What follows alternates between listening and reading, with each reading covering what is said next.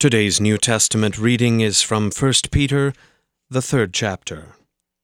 Likewise, wives, be subject to your own husbands, so that even if some do not obey the word, they may be won without a word by the conduct of their wives, when they see your respectful and pure conduct. Do not let your adorning be external, the braiding of hair and the putting on of gold jewelry or the clothing you wear but let your adorning be the hidden person of the heart, with the imperishable beauty of a gentle and quiet spirit, which in God's sight is very precious. For this is how the holy women who hoped in God used to adorn themselves, by submitting to their own husbands, as Sarah obeyed Abraham, calling him Lord. And you are her children, if you do good, and do not fear anything that is frightening.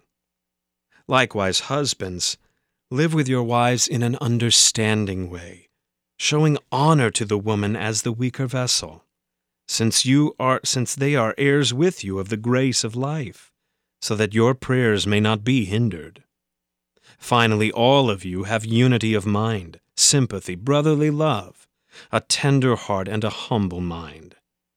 Do not repay evil for evil, or reviling for reviling, but on the contrary, bless. For to this you were called, that you may obtain a blessing.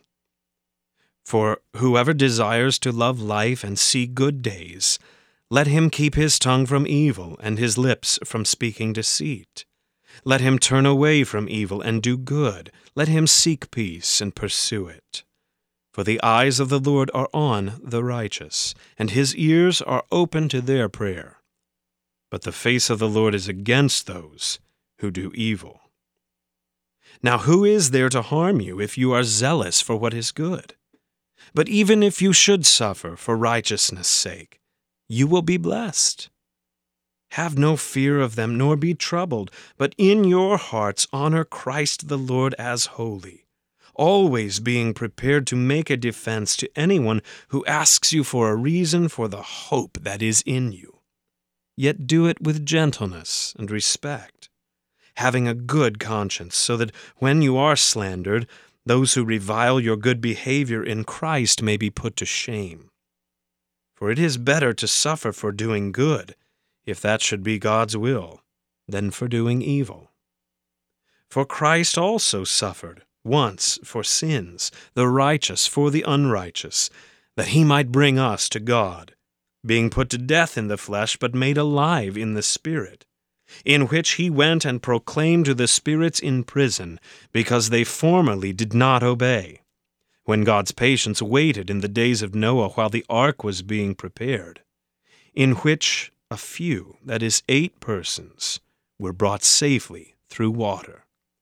Baptism which corresponds to this, now saves you. Not as a removal of dirt from the body, but as an appeal to God for a good conscience, through the resurrection of Jesus Christ, who has gone into heaven and is at the right hand of God with angels, authorities, and powers, having been subjected to him. This is the word of the Lord.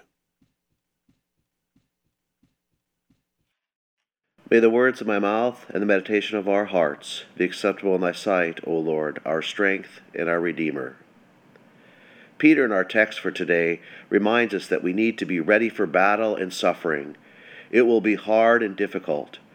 I know that you don't have to be reminded of that fact, as many of you are already in the thick of it in your daily struggles and suffering. It is important to be reminded sometimes that we are truly living in the church militant we are at war with the devil, the world, in our sinful flesh. So I ask the question Are you ready? Are you ready for the battles and sufferings that you face every day? What is your plan to sustain you on the battlefield of suffering? How will you endure? What is your hope and confidence as you go into battle and suffering? We need to be ready. We can't kid ourselves that we are not in a sin filled world surrounded by evil on every side.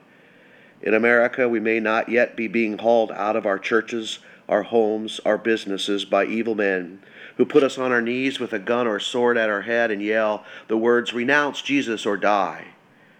Yet we know that in other parts of the world this is happening even today. Christians are being executed and martyred daily for their faith.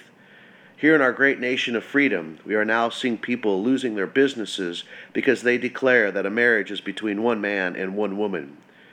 People are losing their jobs or positions for giving a defense of the faith and speaking out against issues that go contrary to the Word of God.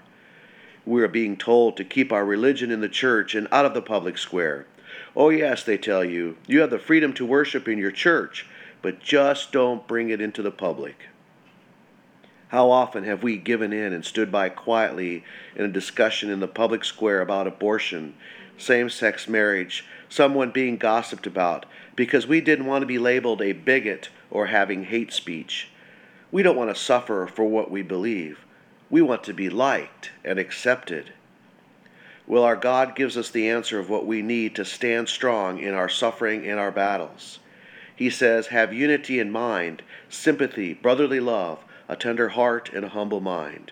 Do not repay evil with evil or reviling for reviling, but on the contrary, bless. For to this you were called, that you may obtain a blessing.